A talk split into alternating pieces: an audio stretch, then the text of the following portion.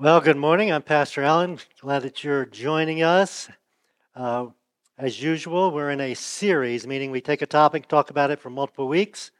And the series we're in now is called God is blank. We're talking about the characteristics of God, the attributes of God. And today's topic is we're going to fill that word in with God is trustworthy. Now, just because I said it doesn't mean it's necessarily true, right? So, why would you say that God is trustworthy? If somebody asked you, what would you say? Why would you believe God is trustworthy? Or think about this way if you're married, why would your spouse say that you're trustworthy? Hopefully they would. a good friend of yours, why would you say they're trustworthy? Um, some things come to mind for me. For example, they they do what they say they're going to do. I can trust them to do that. Or um, they keep their promises, right? So we've been talking in this series about the fact that this is one of the most important things for you and I to understand what God is like. And we have a quote from A.W. Tozer says it this way What comes into our minds when we think about God, I'm going to bring that up, please, is the most important thing about us because it affects the way we view God, how we treat God, how we treat people, what we do with our lives. So it's really, really important. So that's why we're studying this. So, God's trustworthy? Let me give you the flip side of that. What are you worried about? What are you worried about? Could be something personal, personal health issue, personal financial issue, personal relationship issue. It could be something bigger, macro, like uh, uh, something in the world, politics of the world, uh, war, famine, those type type things. You might even said, uh, "I wasn't worried about anything, Pastor." You started listing things, uh, the economy, whatever it might be, right? So, what we worry about, what we worry about the most, this is on your outline, reveals where you trust God the least. So I don't know what came to mind for you when you were thinking about that, but whatever it is, so maybe it's a health issue. You're just all worried about it. Maybe you got a doctor's appointment coming up. I don't know. Uh, then you're not trusting God with your health. That, that's the bottom line. You're not trusting God with your health. Worried about your finances, not trusting God with your finances. So, worry is a big issue for us, and I talk about this multiple times. Uh, unfortunately, we Jesus also understood it was a big issue for us. So in his first sermon, we call it the Sermon on the Mount, right in the middle, he sit he talks about worry. So let's look at that first as we start off this morning. Matthew chapter 6. This is why I tell you not to worry about everyday life. Jesus is speaking. Not to worry about everyday life. For them, it was food and drink or enough clothes to wear. For us today, it's a little bit different. Most of us have plenty of foods and drinks and clothes. So we have other worries, everyday worries. He said, Isn't life more than these worries, the food and your body more than clothing? See, part of our problem is we have so much, don't we? We have so many things, we have possessions. The problem with possessions is they tend to possess you. Uh, We've been in our house almost 16 years. Our dryer stopped working last week. Had to buy a new dryer this week. Um, possessions possess you. They come in handy, but they possess you, don't they?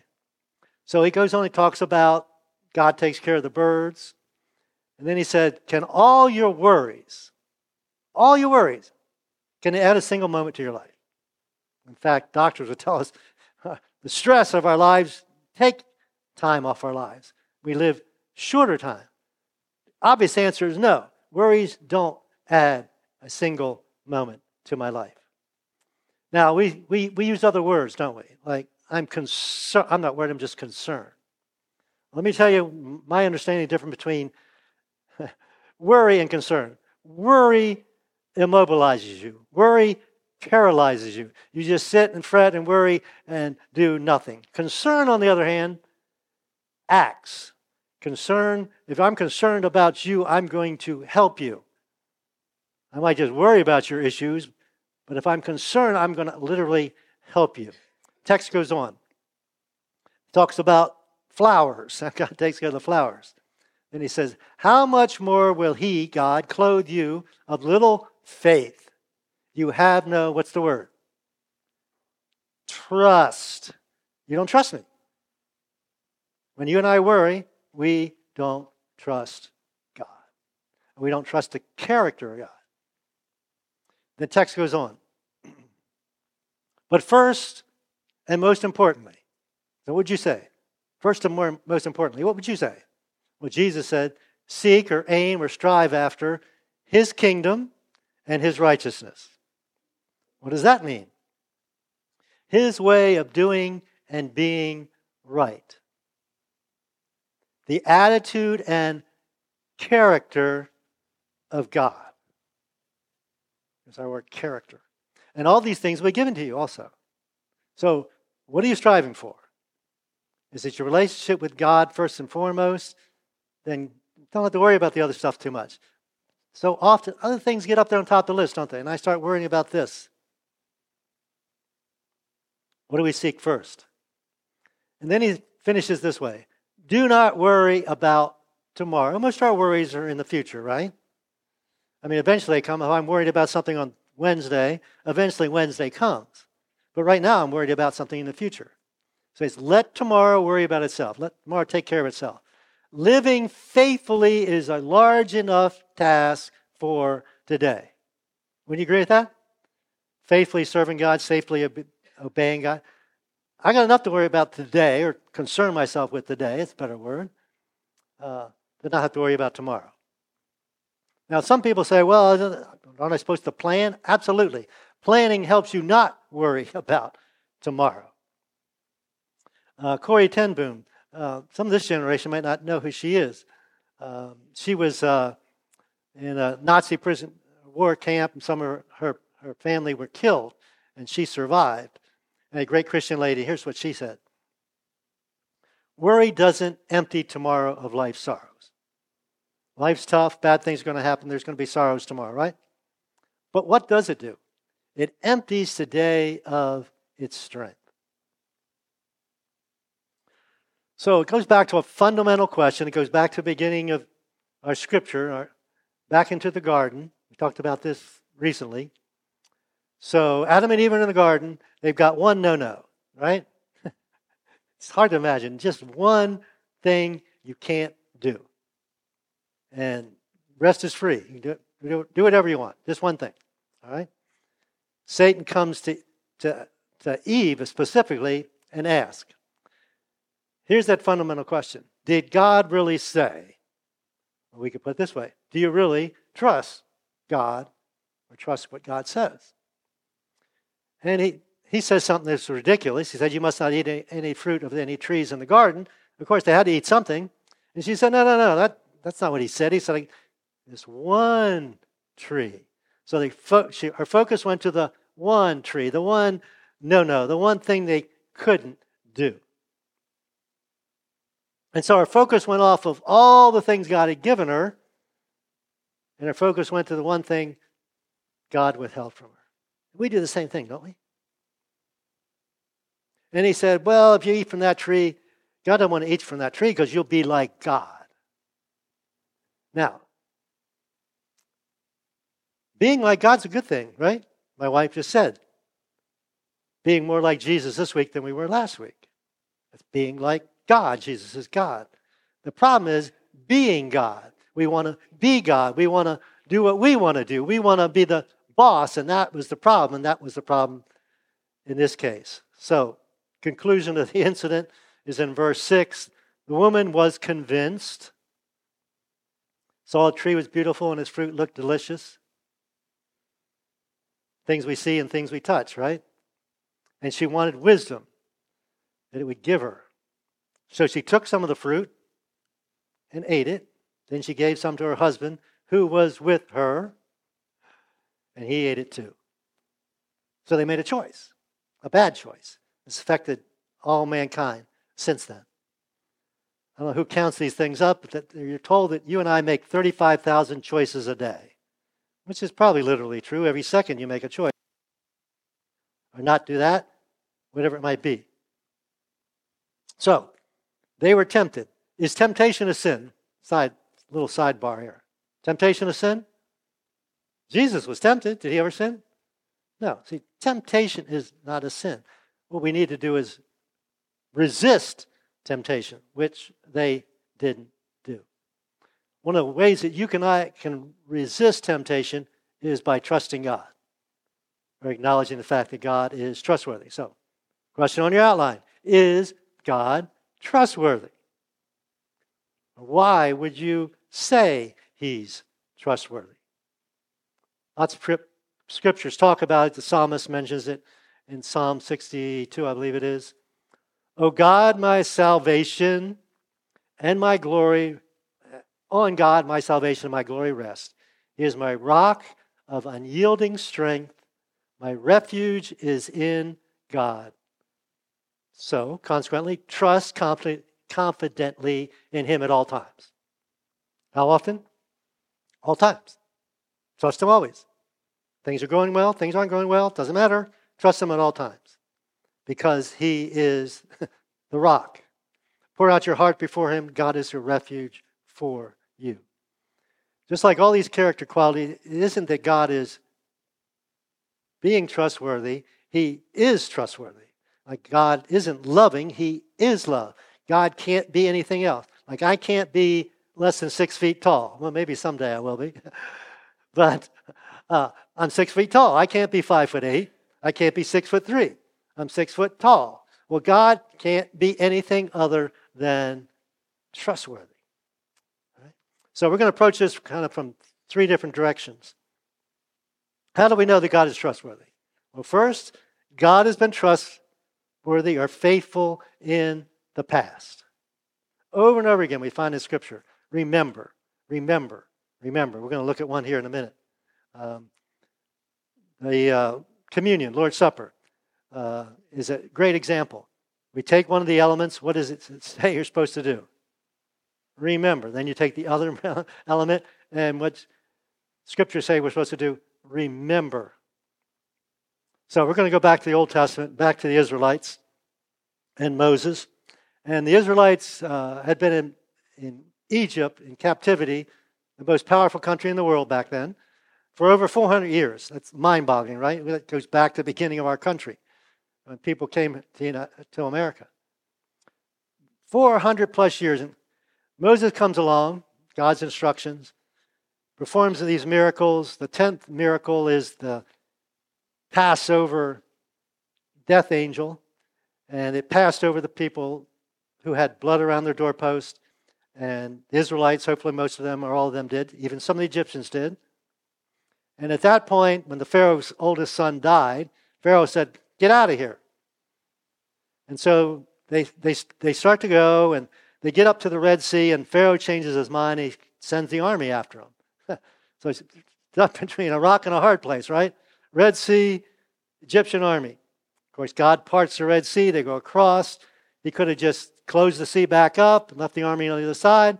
But no, he even destroyed the army, right? So the Israelites had nothing to worry about. So they get on the other side, and Moses is addressing the people, and here's what he says This is a day to remember forever. The day you left Egypt, the place of your slavery. Today, the Lord has brought you out by the power of his mighty hand. How did, how did they get out? Did they do anything to get out? No, they didn't do anything. God did it all. And then he said, Remember, eat no food containing yeast, because this was beginning what they call the Passover right? Biggest holiday, Jewish holiday, is the Passover, celebrating something that happened over 3,000 years ago.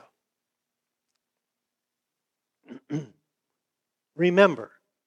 Remember the fact that you were in slavery. Remember the bad things. Remember the fact that God performed miracles, uh, the 10 miracles. Remember the fact that God sent Moses. Remember the fact that he parted the Red Sea. Remember the fact that he destroyed uh, your enemy, the army. Remember the fact that you were in slavery forever, seemed like forever, generation after generation. Now you are free. So, simple conclusion would be this God has done it before, He can do it again, right? Whatever God's done, He can do it again because who can stop God? So, how do you remember? Well, I said, like the Lord's Supper is a reminder to us. I'll give you another example from the Old Testament. Um, 40 years later, when they, Joshua leads the people into the promised land, they have to go across the Jordan River. The Jordan River is not very big. We've been there, we saw it. But yeah, it hinders you crossing. So Moses gives the people this instruction, came from God, of course. This is in Joshua chapter 4. when all the people had crossed the Jordan, the Lord said to Joshua, Now choose 12 men, one from each tribe. Israel has 12 tribes. We call them states, or we like states here. All right? He says, Tell, tell, tell them, take 12 stones, not each take 12, but each one take one, so there'll be 12, from the very place where the priests are standing in the middle of the Jordan, carrying them out pile them up in the place where they, where they camp tonight. So, what did the priests do? They carried the, remember last week, the Ark of the Covenant, that box with a mercy seat on top? They carried it into the middle of the Jordan River. The river stopped so they could walk around across on dry land. Out of that dry riverbed, they were supposed to take 12 stones, right? Pile them up where you'll camp tonight. The text goes on. We will use these stones for what? to build a memorial, to build a reminder.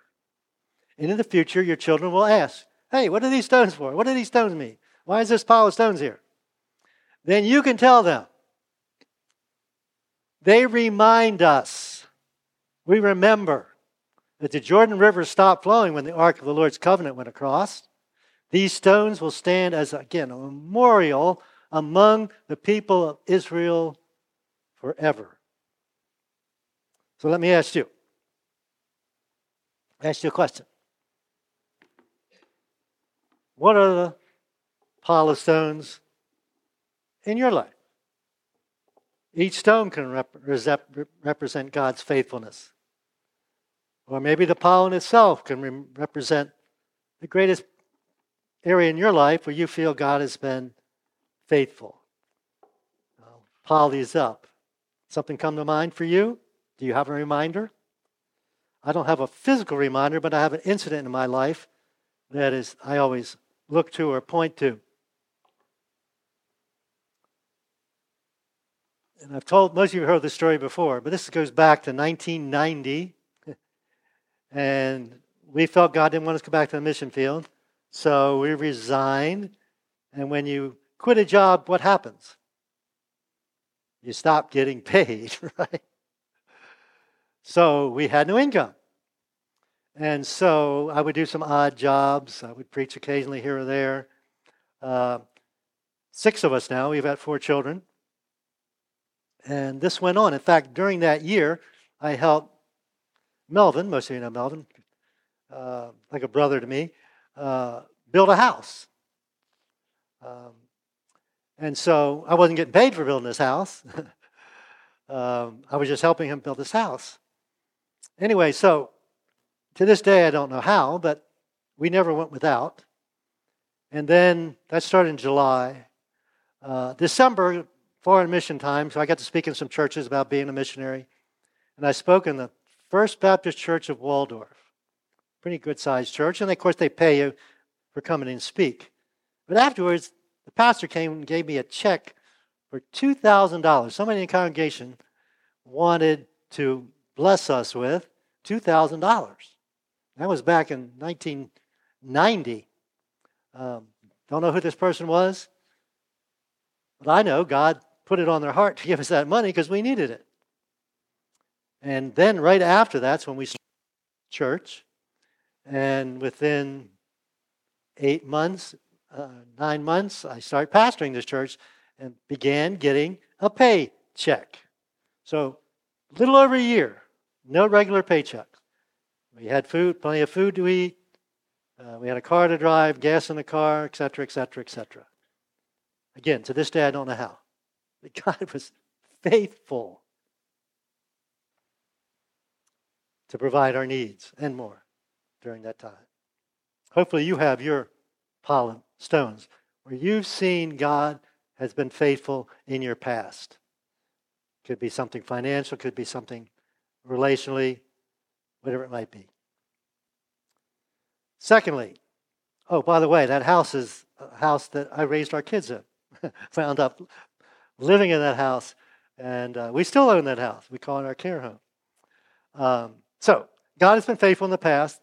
If you're a Jesus follower, all of you can point back to a time. It could be at your point of salvation, it could be point of uh, your marriage or your children, it could be schooling, it could be lots of different things. So God's been faithful in the past. If He did it again. Secondly, how do we know God is trustworthy? Because God is faithful today. Today, right? He's faithful today. Going back to uh, the Israelites. After they got across the Red Sea, uh, we're going to read this in a few more minutes, but Moses, uh, God gave, told Moses to send out spies into the land. And I asked our small group on Thursday, why did he send the spies out? Now, I believe he sent the spies out to see that the land was as, as, uh, as great as God said it was, flowing with milk and honey. And it was. They brought back huge clusters of grapes, for example. But there was something else in the land, right? There was grapes growing, there had to be people there. And they described the people as giants. And so, 10 of the, 10 of the spies, if you will, 10 representatives of the 10 tribes came back and said, eh, We can't do it. This, two of them said otherwise Joshua and Caleb. And here's what they said to the people this is Numbers chapter 14. Only do not rebel against the Lord, and do not be afraid. See, fear, worry is basically fear, right? Don't be afraid of the people of the land, because we will devour them. Their why? Why? Their protection is gone. God's not going to protect them. But the Lord is with us. If the Lord's on your side, you don't have to worry about the other side, do you? Don't be afraid of them.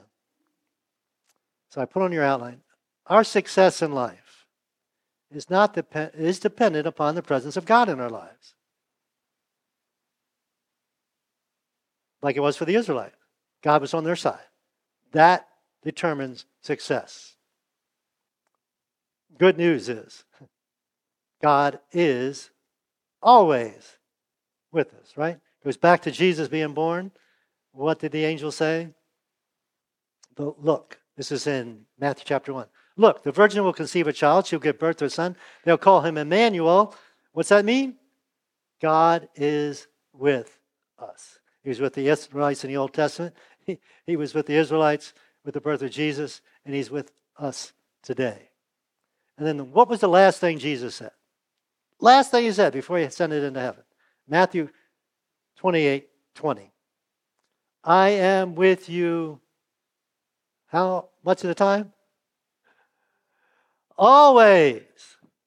So there's no time that he's not with us, even to the end of the age. Now, how is he with us? Through the presence of the Holy Spirit. I asked you two weeks ago, is God in this room? And you said, yeah. He's an invisible God, so we can't see him. But he's even different than that. If you're a follower, God dwells in you. As hard as that is to comprehend, the God of the universe, in some small aspect, obviously, dwells in you and in me.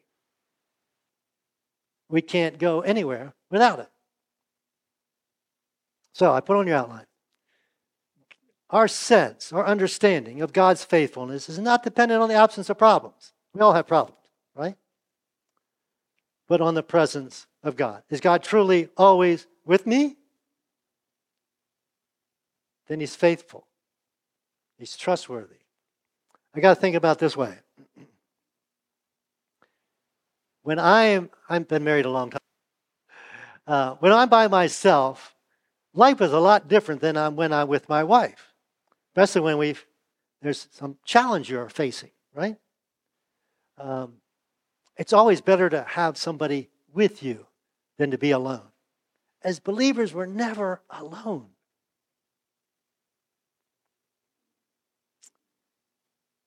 thinking about a time I'm away from my wife. This was back in the 80s when we were missionaries in Portugal, and, and our daughter was born, our third child.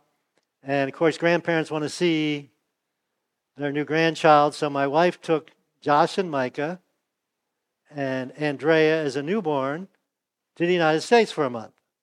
So I'm in this foreign country, this strange country, only been there 15 months at this point. Speak the language somewhat at that point. And I, I was, she was going to be gone for, for a month. Well, the first month, first week wasn't bad. I went with another missionary and two Portuguese pastors to, this was in Portugal, to uh, Bordeaux, France, to a, a, a pastor's conference. It was in English, which was nice for me. The two Portuguese pastors knew English. But after the first week, I'm home and I got three weeks of being by myself. It was tough. I'd never been away from my wife for that long before, and my children. But we're never away from God, always present with us. So he's been faithful in the past. He's faithful now because he's with us, right? But most of our worries are about the future, aren't they? What's going to happen? It might be this afternoon, tomorrow, a year from now. So, how do we know God is trustworthy? Because God is will be faithful in the future. In the future. How do we know that the Israelites, after they crossed the Red Sea, didn't trust God? How do we know? Because they didn't go into the promised land. They didn't trust Him. Here's something I think is helpful for us to remember trust is a verb, it's not something intellectual, it's something we do. So they didn't go into the promised land, so they didn't trust God. If they went into the promised land, would prove they trusted God. Well, how far does this go back? Well, back to Abraham, like 500 years before that. The Lord said to Abraham, What? He said, appeared to Abram and said, I will give this land to your descendants. So it's not going to be for you, promised land. 500, he didn't know how long. 500 years later, I'm going to give it to your descendants. Notice the word give. Then fast forward to 500 years, and God's talking to Moses, and he says to Moses, Send out the men to explore the land of Canaan, the land I'm giving, giving to the Israelites. Send one leader from each of the 12 ancestral tribes. Just simply think about this way how dumb is it to not take something that's given to you? Of course, it starts with salvation, right? It's a free gift from God. And we all know people that refuse the gift of salvation. God said, I'm going to give you this promised land, land of flowing with milk and honey. How dumb is it Oh, there's challenges, there's giants. But God said, I'm giving this land to you. So, literally, the end of the story is already written, right? Those people, other than Joshua and Caleb, didn't see it. But 40 years later, they did enter the promised land. So, what does Jesus tell us? We covered this recently. Last night of his life, he's, within 24 hours, he's going to be dead. He's got his disciples around him. What does he say to them? Don't let your heart be troubled. You don't need to worry otherwise. Don't need to be afraid. Don't be, to be cowardly. Now, he knew what was coming, right? He knew that he was going to be arrested and crucified. And he knew his disciples were going to think, well, we're next. Right? He said, No, you don't have to worry. Believe confidently in God and trust in Him. Trust Him. Have faith. Trust is having faith. Hold on to it. Rely on it. Keep on going and believe also in. So here's what I want, want to ask you What are you holding on to? Are you holding on to God and His promises? God and His character? Are you holding on, uh, are you holding on to that worry for whatever, for your health, for your finances, parents for your kids, right? Grandparents for your grandkids. Oh, I'm just concerned. Is it concern? Is it worry? Let me put it this way Is there something better than God that you can hold on to? If you find it, let me know. So the bottom line question is Is God trustworthy? Been trustworthy in the past. He's trustworthy now. I believe he will be trustworthy in the future. I want, to do, want you to do some self examination. So, sometime after you leave here, go back to your worries. What is it you truly worried about? For me, it's retirement. I'll be honest with you retirement. Uh, a little bit financially, but I know we'll have enough money to live. But I've been doing what I've been doing all, all my adult life. I'm going to stop doing that. I know in my head it'll be fine. So, why is it difficult for you or for me to trust God in these areas? Let me pray with you. Uh, Father God, you are fully trustworthy, 100%. We need not doubt that. But we do. Uh, we're trapped in this physical world and we can't see you, we can't see the future. And it's sinful. Jesus says not to do it. If we do it, it's sinful. Forgive us. Forgive us for worry. Forgive us for our lack of trust. And forgive us for also being um, poor examples, if you will, to our unbelieving friends and neighbors. One of the greatest ways we can share what being a Jesus follower, how it's different from non believers, is that we don't need to worry, that we trust you. We pray for anybody that's listening or watching that's not a Jesus follower. We pray today would be the day that you would trust Him enough to give Him your life.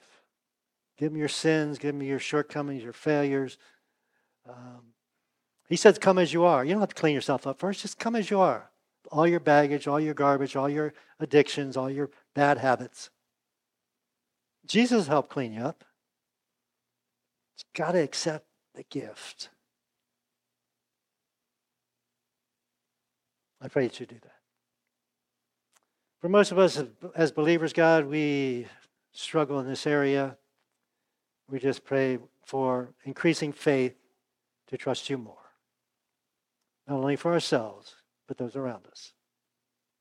Because you are an awesome God. we thank you in Jesus' name. Amen.